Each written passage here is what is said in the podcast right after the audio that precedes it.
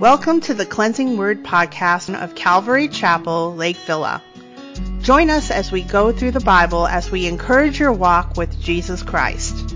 If you'd like to know more about Calvary Chapel, Lake Villa, visit us at cclv.org and please share and subscribe to this podcast. Now let's hear a message from God's Word.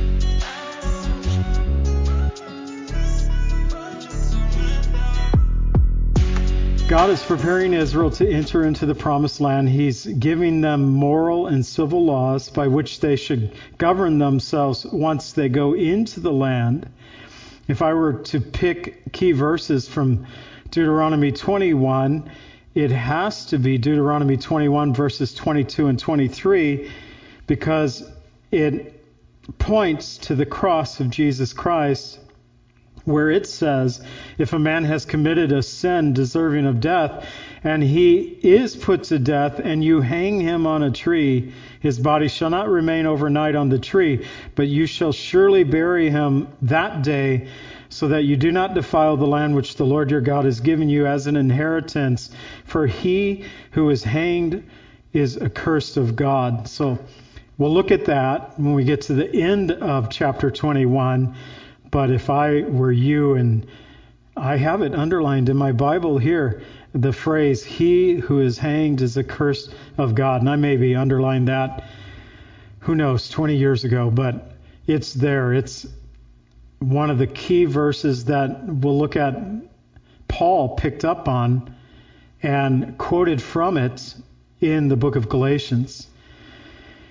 And so here we have more civil and moral laws that God gave to the children of Israel to govern themselves as they went into the promised land. And it begins in verses 1 through 9 of what to do if there's unresolved murders. And so if they didn't have a good detective that they could turn to, no Columbo for us older folks, that they could go to, or Agatha Christie that get those detective novels going, uh, no Sherlock Holmes. And they found someone, verse 1, who was slain lying in the field in the land which the Lord your God has given you to possess. And it is not known who killed him. Then your elders and your judges shall go out and measure the distance from the slain man to the surrounding cities. And it shall be that the elders of the city nearest to the slain man will take a heifer which has not been worked, which has not pulled a yoke. And the elders of that city shall bring the heifer down to a valley with flowing water, which is neither plowed nor sown. So, a very natural environment uh, has been undisturbed basically by their occupation of the land. Uh, the urban sprawl hasn't got there yet. Nobody has built a home looking over the valley. So it's undisturbed. And they were there to break the neck of the heifer there in the valley. And then the priests and the Levites shall come near, for the Lord your God has chosen them to minister to him and to bless in the name of the Lord. By their word, every controversy and every assault shall be settled. And all the elders of that city nearest to the slain man shall wash their hands over the heifer whose neck was broken in the valley, and they shall answer and say, Our hands have not shed this blood, nor have our eyes seen it. Provide atonement, O Lord, for your people Israel, whom you have redeemed, and do not lay innocent blood to the charge of your people Israel and atonement shall be provided on their behalf for the blood. So you shall put away the guilt of innocent blood from among you when you do what is right in the sight of the Lord. So in this passage, we have an unsolved murder, and obviously somebody killed this person, but nobody's confessing. And it was important for them to put away the guilt of this bloodshed from among them. And so they did this by measuring out, and maybe they didn't technically have to measure, but they could stand and look around and say, well, Lake Villa over there is the closest city, so let's go over to Lake Villa and get the elders from Lake Villa. We'll find this valley that has running water. The running water was important as well as they broke the neck of the heifer, as they wash their hands over the neck of the heifer. In a sense, you get this picture of their sins being washed away. They were innocent, but God uh, required the blood to be atoned for. And so, uh, if you recall, when Cain killed Abel, God said to Cain, The blood of your brother is crying out to me.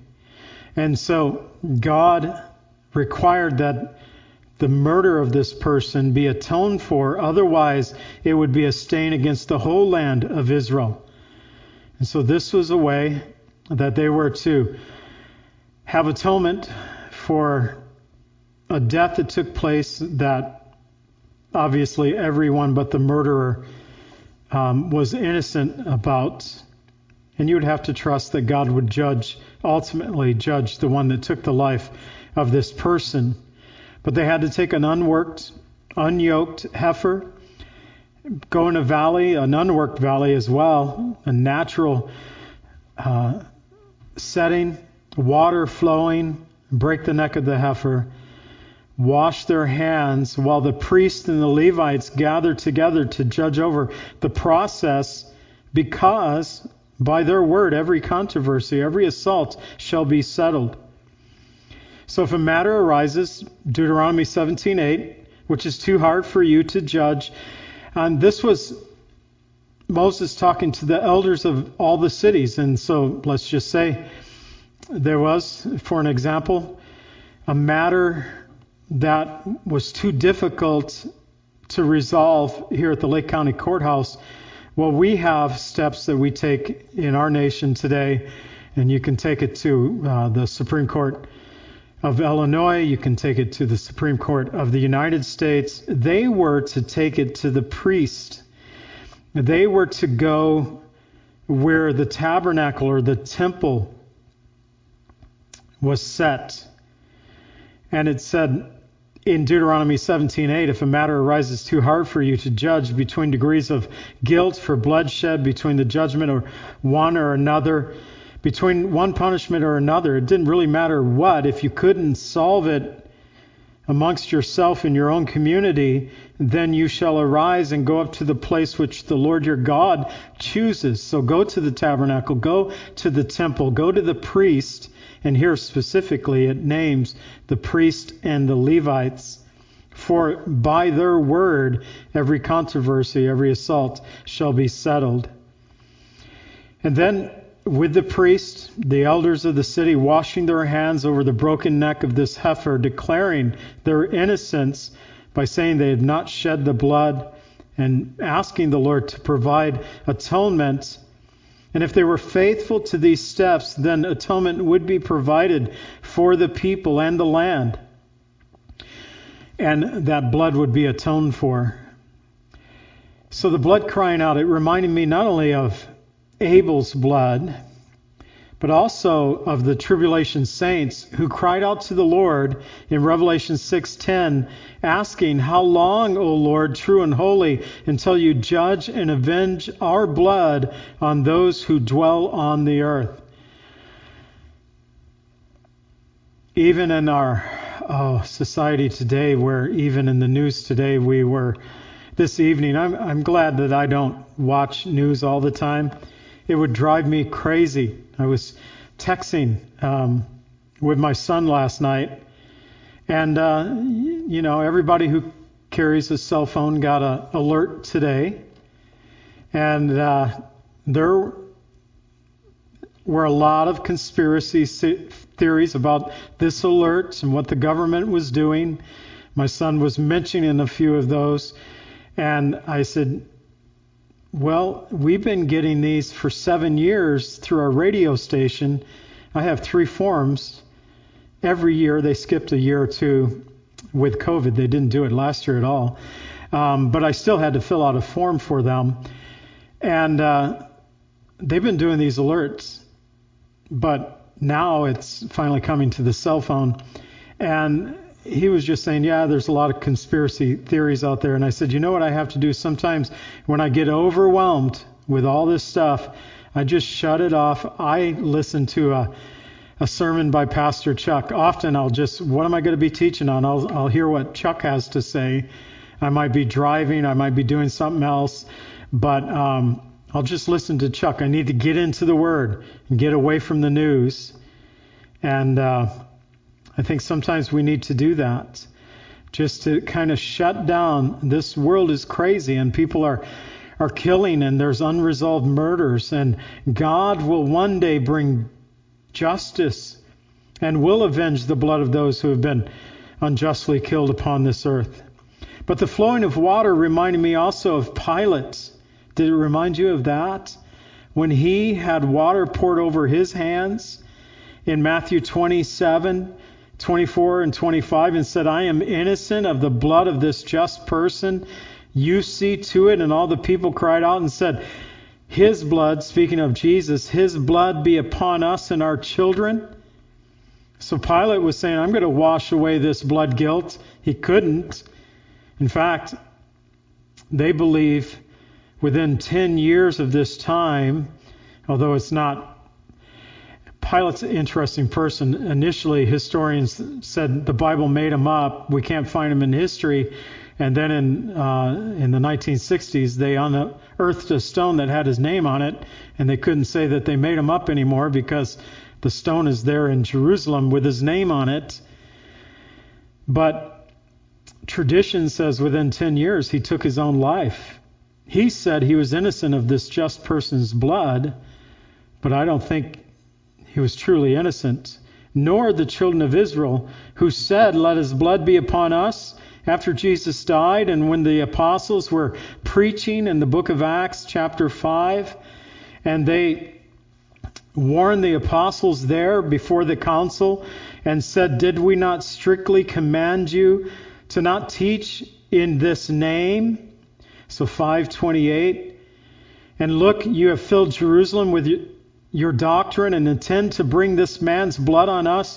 It's the same people who said, Let his blood be on us. And then a little bit later, they're preaching Jesus. And they say, You're trying to put this man's blood on us? And they're the ones that said, Let it be on us. Let it be on our children. But think about those words. Let it be on us. Let it be on our children. Apart from the covering of the blood of Jesus Christ upon our lives, none can be saved. It's according to the law. Almost all things are purified with blood. Without the shedding of blood, there is no remission, according to Hebrews 22. So, spiritually, yes, let his blood be upon us. Let it cover our sins that we might be saved. Well, he goes immediately and just shifting topics. Now talks about war brides. Not the type of war brides like Mrs. Colombo, who used to attend our church several years ago and now is with the Lord. She was a war bride. Her American husband met her while he was over in Europe and brought the little English lady back home with him, and a wonderful woman of God that we had the privilege of worshiping with for so many years. But here it's war brides, yes, but they're captives. And when you go out to war against your enemies, verses 10 through 14, and the Lord your God delivers them into your hand, and you take them captive, and you see among the captives a beautiful woman, and desire her, that you would take her for yourself, and then you shall bring her to your house. You shall shave her head, trim her nails. She gets a manicure. I just thought of that, but you don't see guys trimming nails too often, especially warrior guys like this, I guess. Maybe today you see a lot of guys trimming nails, um, but I digress. Verse 13, you shall put off the clothes of her captivity. And so the clothes of her culture and the fact that she um, was a captive, now you bring her into your home. You allow her, verse 13, to remain in your house to mourn for her father and mother a full month, that you may go in to her and be her husband, and she shall be your wife. So she's a war bride. They had to go through this process of this cleansing and mourning for a month before they were married. In verse 14, it shall be if you have no delight in her. You change your mind. That's a horrible thing to do, but then you shall not then you shall set her free. You certainly shall not sell her for money.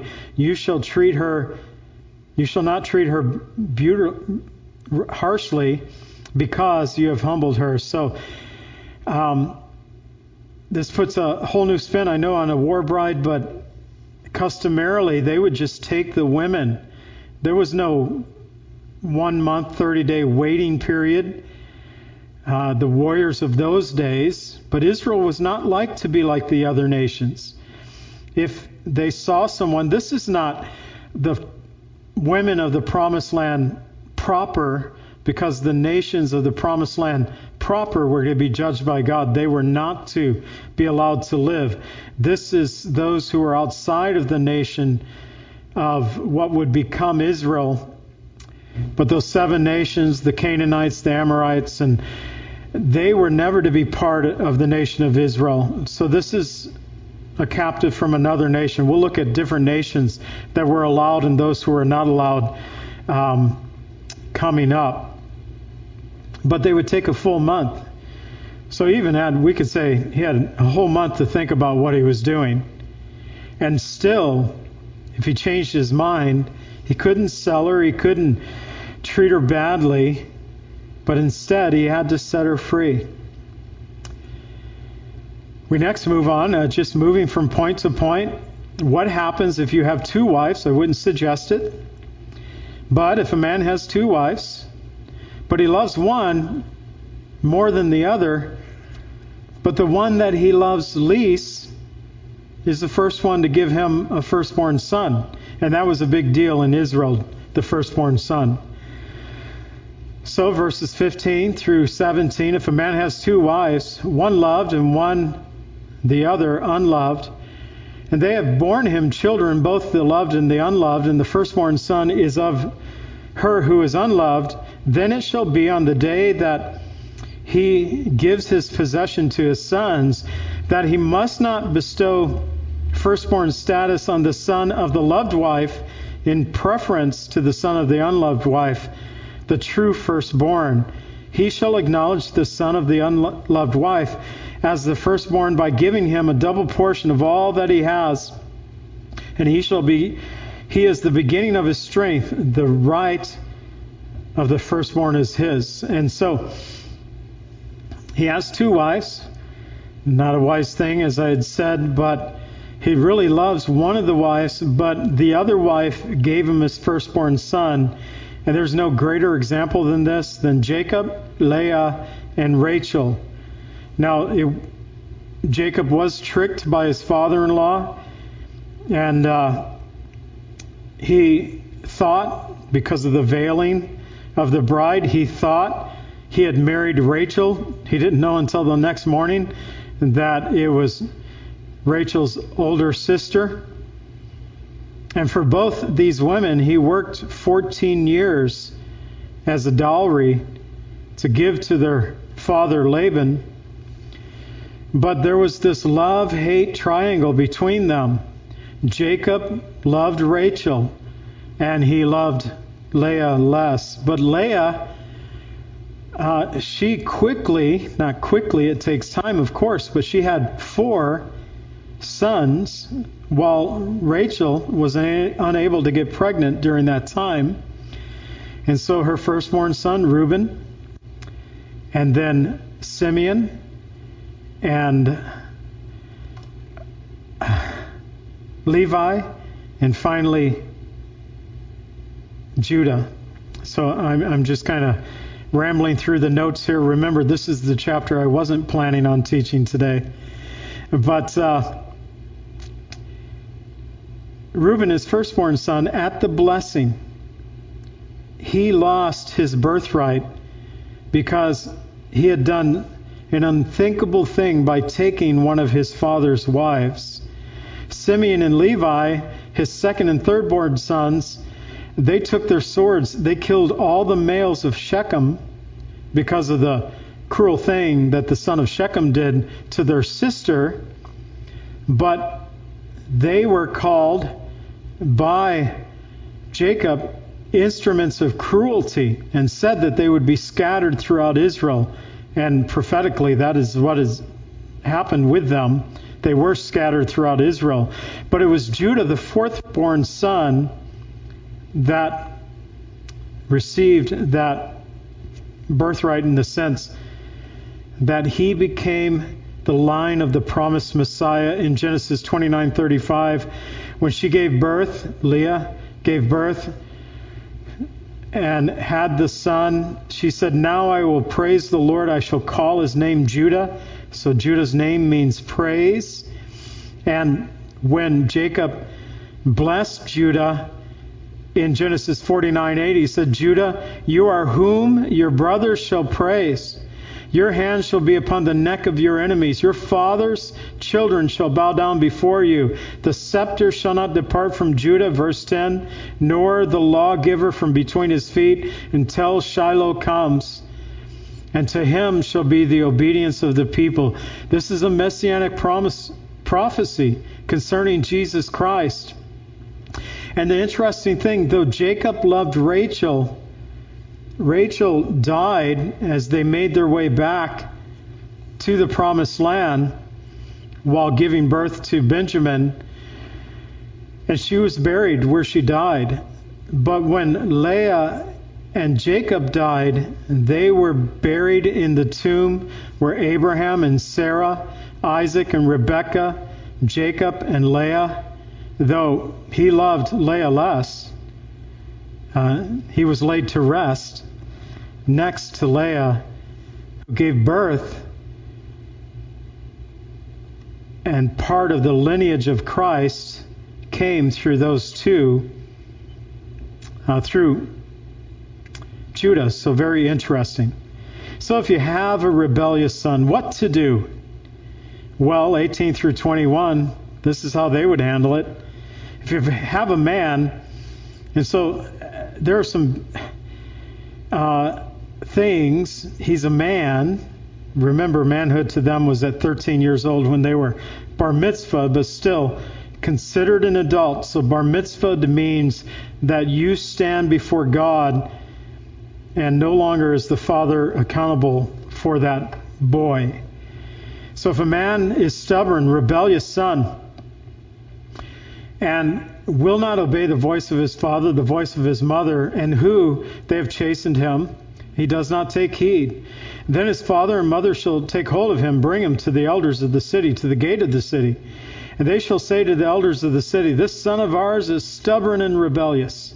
He will not obey our voice. He is a glutton and a drunkard. So the glutton and drunkard kind of puts an age on him. I, hopefully, he wasn't a drunkard and alcoholic as a teenager. But, verse 21, then all the men of the city shall stone him to death with stones. You shall put away evil from among you, and all Israel shall hear and fear.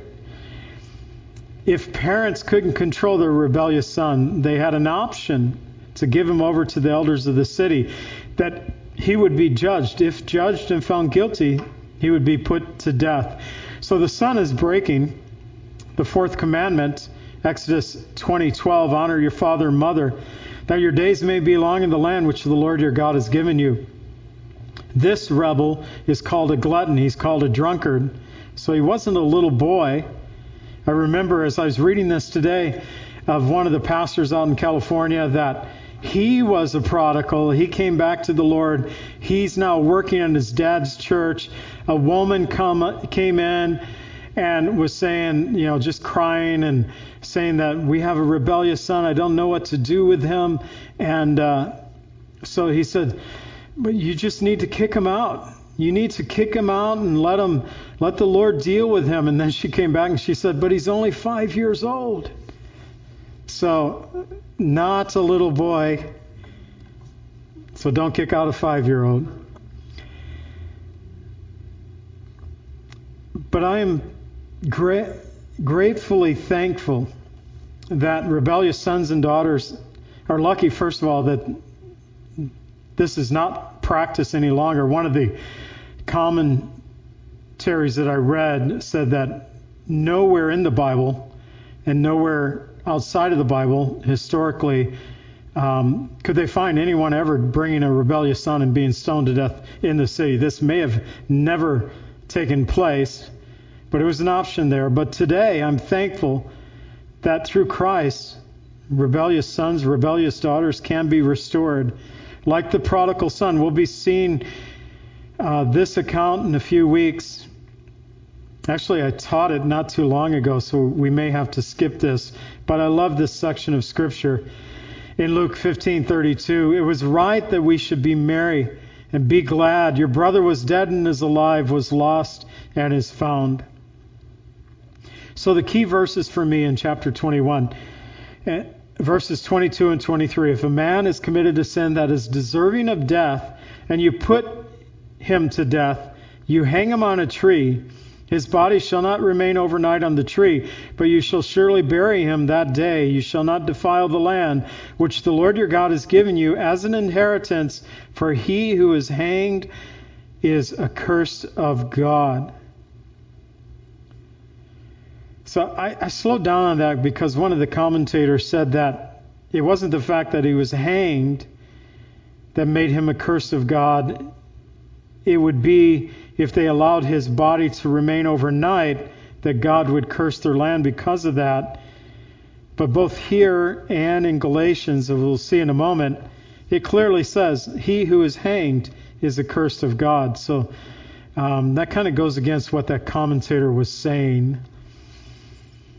But every Christian should have an understanding of these verses. If someone committed a sin that's deserving of death, he's executed by hanging that person on the tree. His body was not to remain overnight.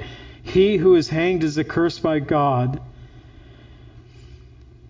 And with Jesus, we find in John 19:31, therefore, because it was the day of preparation, the bodies should not remain on the cross on the Sabbath. The Jews asked Pilate that their legs would be broken, that they might be taken away. And we know that um, Joseph of Arimathea and Nicodemus came and took down the body of Jesus that day that he died. And that Pilate was even shocked that Jesus died so quickly. They did not break his legs, but a spear was thrust into his side. But Paul took this passage from Deuteronomy and in Galatians 3:13 said Christ redeemed us from the curse of the law having become a curse for us. For it is written cursed is everyone who hangs on a tree. Christ becoming a curse for us. And again Paul writing in 2 Corinthians 5:21 for he made him who knew no sin to be sin for us that we might become the righteousness of God in him so, two verses that we should know. So, in my old Bible here, I bought it in 1993, so it's been around for a while. And I don't even take this out of the church anymore. I have um, I have a Bible that I use every day here in the church when I'm here, and it's not this Bible. And I have a Bible at home that I use every day. And this one just comes out on Wednesdays and Sundays now because it's getting old. But I have these not only underlined that section, but in parentheses as well. Um, key passage when we connect it to Galatians 3:13 and 2 Corinthians 5:21. So in chapter 22, Moses continues to list out several miscellaneous laws. I picked verse 1 um, really talking about don't shirk your responsibility in this world. And here in verse 1 it says, You see your brother's ox, his sheep going astray, and hide yourself from them, you, you shall certainly bring them back to your brother. So there are, and just doing what's right especially early on in this passage, that which is lost or found or fallen, uh, we have a responsibility. They were not to hide themselves, not to, oh man, look at their watch and think, man, I don't have time for this. They were to help, not hide themselves. And so we find, again, moving from topic to topic, it begins in verses 1 through 4, speaking about the lost, the found, or the fallen. And we begin in verse 1, it says, You shall see your brother's ox or a sheep going astray, so the animals roaming off, and hide yourself from them, you shall certainly bring them back to your brother. If your brother is not near, if you do not know him, so an animal roams into your property, and you have no idea where it came from, bring it to your barn, to your house, let it remain. Last year in the, I think it was in the spring, but the pastor up in Colesville, and he's he doesn't pastor at Calvary Chapel, but Calvary Chapel's in his blood, so I'm friends with him, and I've spoken at his church before as well. Um, but they found a goat wandered in their yard, and they had posted in social media saying, "Anybody know whose goats?" They had a pet goat for a while. I don't know if that ever got returned or they had goat stew later on that year. I'm not sure what happened to the saga of the goat, but they tried to make sure that it went back to its owner. So it can it can happen. Colesville is out in the country. This is a little bit country, but it's going to be odd if it happens out here.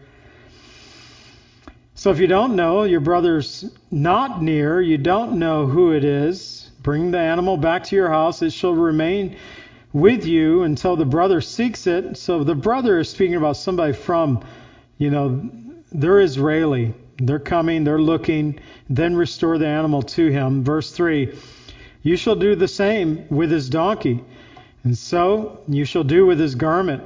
Anything lost of your brothers, which he has lost and you have found, you shall not, you shall do likewise.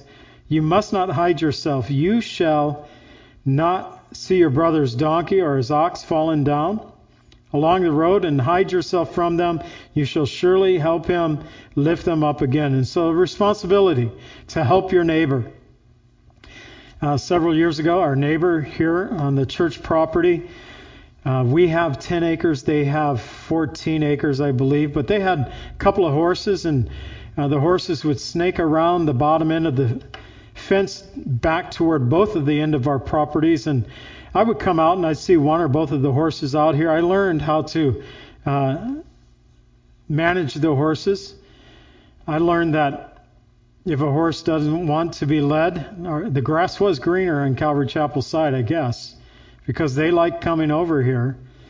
Um, so it got to the point to where if they had a harness on, I would just pull my belt off and put it around uh, and lead the horse. I only had to lead the one horse; the other one would follow. But I would take them back, and I, I did that a few times. There was one time I didn't. They didn't have anything on that I could lead them. And I tried to push them, and it's like, all right, you're not going anywhere. I hope no car hits you, but I can't move you. You're too big. But you're not to hide from your responsibility. If you don't know who owns the animal, you bring it, take care of it. Today, put out a lost and found posters, post on social media whether an ox, sheep, or donkey, clothing, anything that you find that doesn't belong to you, do your best to get the animal or property back to its rightful owner. And if you see uh, animal that is fallen, you're to help the neighbor. Lend a helping hand. Even if it was an enemy, Exodus 23, 4 and 5 says, if they go astray, bring them back to them. If the donkey of one who hates you is lying under a burden, and you would refrain from helping it, you shall surely help him with it. Even if he's an enemy, you got to help. In fact, through helping, you might not be enemies any longer. So we can't, in this area, really, um, you know, lost dogs, lost cats, but stranded motorists, I've helped, I've changed tires uh, for people before, but there's times where I've driven by and I thought, I don't have time. Hopefully somebody helps. Hopefully they have a cell phone. Um, so maybe I have been guilty of hiding myself. We all have to make those decisions. It's kind of the law of Leviticus 19:18. You shall love your neighbor as yourself. I am the Lord. So verse 5 just threw it in here. One verse. A woman shall not wear anything that pertains to a man, nor shall a man put on woman's garments, for all who do so are an abomination to the Lord your God. So the word abomination is to ifa. It means an offense, and uh, it speaks about that which goes against ritual or moral order. And so this is happening in our nation today. You know, it was a lot easier when I grew up and Lily grew up, Marvin especially, uh, Mike back there. I mean, even I have a sweatshirt that is a Calvary Chapel sweatshirt. They shouldn't have done this, but the zipper pull is on the wrong side. And you might be thinking, what do you mean it's on the wrong side? It's on the girl's side when you hook it up. And you you might be thinking, I didn't know there was a girl side and there was a guy side. Well, there was. There used to be guys' shirts buttoned and crossover this way, girls' shirts buttoned and crossover this way. Guys, when I was a boy, parted their I still do, parted their hair on the left side, not on the right side. Um, boys liked blue, girls liked pink. And there's a blurring of all these things today. But we didn't, I, I, you know, it's partly having clear examples of two sexes. Two. I put that in all caps in my notes. Two. I even put it again. Uh, two sexes. They try to say gender. Gender doesn't speak about male or female. And so they're kind of twisting um, the meaning of a word for that, but two sexes. So I'm especially concerned that many young boys and girls, as well as teenagers today, they're not having godly role examples of women or men. These lines are being so blurred that they do not really understand what it means to be a godly man or to be a godly woman. They have no such examples. Um, tomorrow, and I'll probably mention this if I have time tomorrow. I'm supposed to be recording with David Fiorazo talking about the Masonic Lodge. I mentioned this on Sunday, but this has really stood out to me. It's so important that uh, a lot of young guys, when we think of the Masonic Lodge, it's been around since the 1700s. Over in England, the first lodge was there in England. The Grand Masters Lodge was basically a trade guild, a union that kind of went weird. Um, but it was for bricklayers and their laborers. And this lodge was if a bricklayer or laborer was killed or wounded and couldn't work, if they're killed, they can't work at all. But if they were wounded and couldn't work, and or their family could be cared for by the lodge. But once all that kind of the work went away, they weren't building cathedrals. These lodges became what they are today. Uh, the secret society in all parts of our world. But young men are still joining, and I think they're joining because they want to understand defined role models. They want this, um, those who are joining such things. They seem to have a desire to learn what it means to be a man. They learn at the Masonic Lodge, they're learning bad things. The church should be doing this, not some occults. So he moves on, and we have birds, parapets, seeds, plowing, and clothing. So, topic to topic, the birds and their young. Verses 6 through 7. If a bird, uh, you happen upon a bird's nest, and it's whether in a tree or on the ground, and there's young ones or eggs, and its mother sitting with the young, or the eggs. You shall not take the mother with the young. You shall surely let the mother go. Take the young for yourself, that it may be well with you, that you may prolong your days. Just that, I underline that. It will be good for you. You'll prolong your days. So if you're hungry for breakfast one day and you're out and I'm wondering what I can find, and you happen upon a chicken and the eggs, you're not to have fried chicken and scrambled eggs for breakfast. You could only have scrambled eggs. The mother hen had to be let go because mama can lay more eggs, have more babies. But if you kill both the mama and the eggs or the baby chicks, then you end that line. And so God said that it would be well with you. And so we're to care for the animals. Uh, Proverbs 12:10 A righteous man regards the life of his animal as but the tender mercies of the wicked are cruel. We're not to be like the world. We're to regard, I mean, we're to eat meat. We're to be meat eaters, not bug eaters. But uh, we're to be responsible meat eaters. And this was a responsible meat eater. Flat roofs and parapets. Verse 8 You build a new house. Then you shall make a parapet on your roof, that you may not bring guilt of bloodshed on your household if anyone falls from it. So, Israel, to this day, they have a lot of flat roofs. Flat roofs are even popular in the big cities here in the United States. And now they're designing these areas up there that people can kind of get away, have grass on the roof, little trees up there, and just a place to get away. Remember, the apostle Peter, when he was waiting for lunch to be prepared and he had that vision come from the Lord, uh, he was on the roof of the house. But who knew that the Bible had building codes?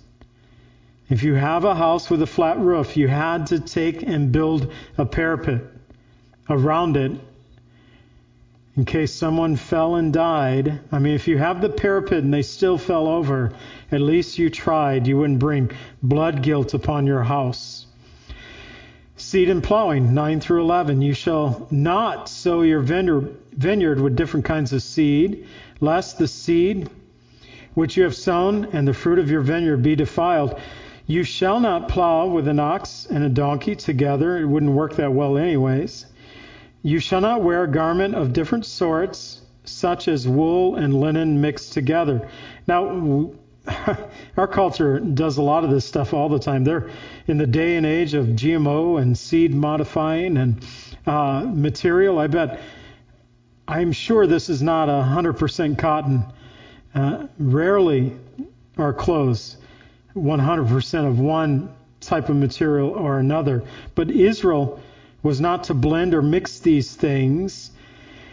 They were to be off limits for them. It was to be forfeited. Some said that this meant that it was given over to the temple, forfeited in that sense, or it was considered. Uh, the word means set apart. It was set apart. So whether it was set apart to God, it was kind of a hands off for them. These verses were commands not to mix different kinds of seed, animals, thread to make interwoven material. In this day of age, we're doing all of these things. And yet, Israel was to practice purity in the sense, I think, what we're getting out of all this. Uh, a boy isn't supposed to wear girls' clothes. A girl isn't supposed to wear boys' clothes. Um, they're not to mix seeds. They're not to um, do all these things, not the seeds, not the clothing, not the fruit, not the animals. It was just to be practiced in everything that they did. They understood by even the things that they did that would teach them how they should be as people themselves. We don't mix our clothing, we don't mix our seed, we don't mix sexes in that sense of um, perverting the sexes. And so in the Bible, it has this spiritual implication in the New Testament. 2 Corinthians 6, 14 through 16. Do not be unequally yoked together with unbelievers. What fellowship has righteousness with lawlessness? What communion has light with darkness? So we are not to be unequally yoked. We are to walk as the people of God in this world that we live in. In verse 12, it talks about making tassels for the four corners of their clothing, with, with which they cover themselves with. So the robes were to have blue tassels at the four corners. And uh, this is explained to us in Numbers 15, 37 through 39. And these were to be reminders. When they looked upon the tassels, they were to remember the commandments of the Lord and to do them. So they were to sew the blue tassels on the corner of their garments as a reminder to keep God's law. We don't have to sew things on our clothing. Maybe we wear t shirts that are Christian themed, but we can, I think, like Psalm 119:11, your word I've hidden in my heart that I might not sin against you. We can have those reminders in our lives. So he closes out the chapter speaking about sexual morals, 13 through 30, dealing with just a bunch of different stuff. And uh, he deals with women who are betrothed to a man. It's kind of like our engagement today, but not quite. And uh, whether she's betrothed or not betrothed, that's an issue in here. And whether she's a virgin or not a virgin, it's an issue in here. But I'll just read through the scripture. This was the longest 13 through 21. If a man takes a wife and goes into her and detests her, so he marries a woman and he decides, I don't like her. I don't want to be married to her. He charges her with a shameful conduct, brings a bad name on her. And he said, I took this woman when I first came to her and found that she was not a virgin. Then the father and mother, the young woman, shall take and bring out the evidence of the woman's virginity to the elders of the city. The young woman's father shall say to the elders, I gave my daughter to this man as a wife. He detests her. Now he has charged her with shameful conduct. And I found your daughter was not a virgin. He said, the man. And yet, here's the evidence that my daughter was a virgin. And they shall spread out the cloth before the elders of the city, and the elders of the city shall take the man that and punish him. So if he's found to be a liar, the man is punished. They shall find him 100 shekels of silver Give the silver to the father of the young woman, because he has brought a bad name on her, and she shall be his wife, and cannot divorce her all his days. He cannot divorce her. So this is, I mean, this would make you think about this. You don't like her, and now you're stuck with her all the days of your life. So this probably didn't come up too often, verses 20 and 21. But if the thing is true, and the evidence is true, the young woman is found not to be a virgin, they shall bring out the young woman to the door of the father's house. The men of the city shall stone her to death because she has done a disgraceful thing, disgraceful thing to Israel, played the harlot in the father's house. So you shall put away evil from among yourself. So, still dealing with the issue of purity in the land. That was the driving force behind this all. It was a public trial. If found guilty, the woman was put to death. If found guilty, the man was punished, had to pay up a hundred shekels of silver. They both lived, but they could never divorce.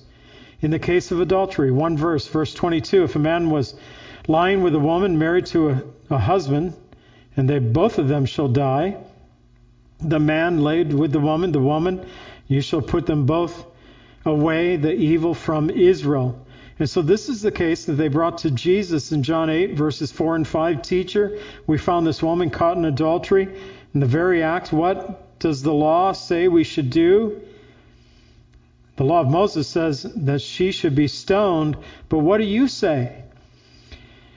But they only brought the woman. And here we find they only brought half of what the law said. Both the man and the woman should be, they should have brought both. These, this couple was found, but they only brought the one. And as we know, Jesus said to that crowd of accusers, Let him who is without sin cast the first stone. And from the oldest to the youngest, they walked away from the situation. So these are very harsh punishments that were not always carried out. David and Bathsheba are an example of this exactly. And Bathsheba and David were not put to death, though God did judge David for this sin in his life. In the case of rape, verses 23 through 29, when a man takes a woman against her own will, and here it, it kind of deals with it's broken down in sections.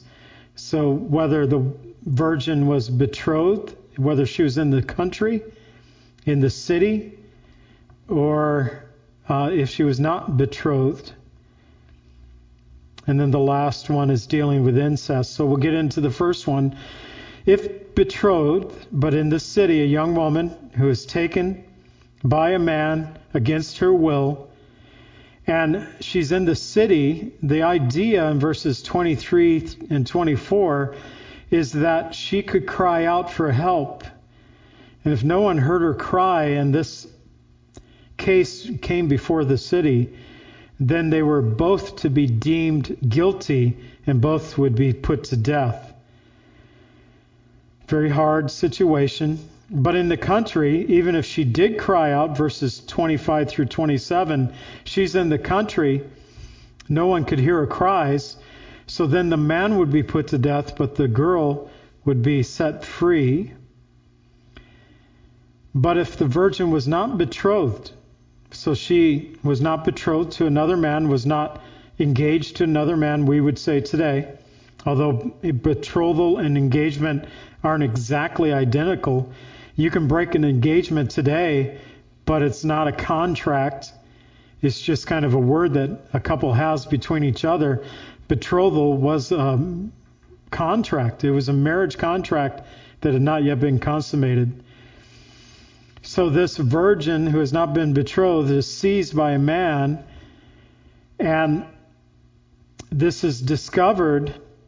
Then the man had to give the young woman's father 50 shekels, and she would become his wife, and he could not divorce her all the days of his life. So, um, once again, he was stuck with her. You better think twice about what you're doing. Finally, verse 30 a man shall not take his father's wife or uncover his father's bed. Uh, as I said, Reuben did this. That's why he lost his firstborn uh, status with Jacob. But there's no punishment named here, but we do find in Leviticus 20:11 that it did carry a death penalty for both the man and the woman in Leviticus 20:11. So bottom line, the children of Israel were to hold the high standards of God's law. And today as believers, we are to live in such a way that brings glory to the Lord. We're not to be like the rest of the world. We're to be um, cut from a different cloth, walk in a different light, walk in faith. So I was curious about the hundred shekels of silver and the 50 shekels of silver. Here's another thing. I was just putting today's value on this. I, you can find anything online, and there was a a Bible day evaluator, and you could put in what metals you wanted, what type of coinage you had, and so 100 shekels of silver would be around $17,400 that they would have to cough up and or the 50 shekels, $8,700. So it came at a high cost. Not only did they have to marry the woman and be with her all the days of his life, he could never divorce her till death alone parts you. He had to uh, give a, I don't know, for us, you know, 17,000 could be a half a year's salary for some people, or at least a third of a year's salary. So pretty pricey to walk against the commandments of the Lord. Let's pray. Father, we thank you for your word. A lot that we went through tonight, and uh, one or two tremendous verses there at the end of chapter 21. We're referencing that he who dies on the tree is accursed of God. And we go over to Galatians and we find, Lord, that these verses are rightly applied, Jesus, to your crucifixion and the price that you paid for our sins upon the cross. So even way back in the Old Testament, Lord, preparing the things that would be fulfilled through Christ Himself at His first coming. And because of that, Lord, we have opportunity for salvation, and we thank you for that. Bless us this night, we pray. In the name of Jesus, amen.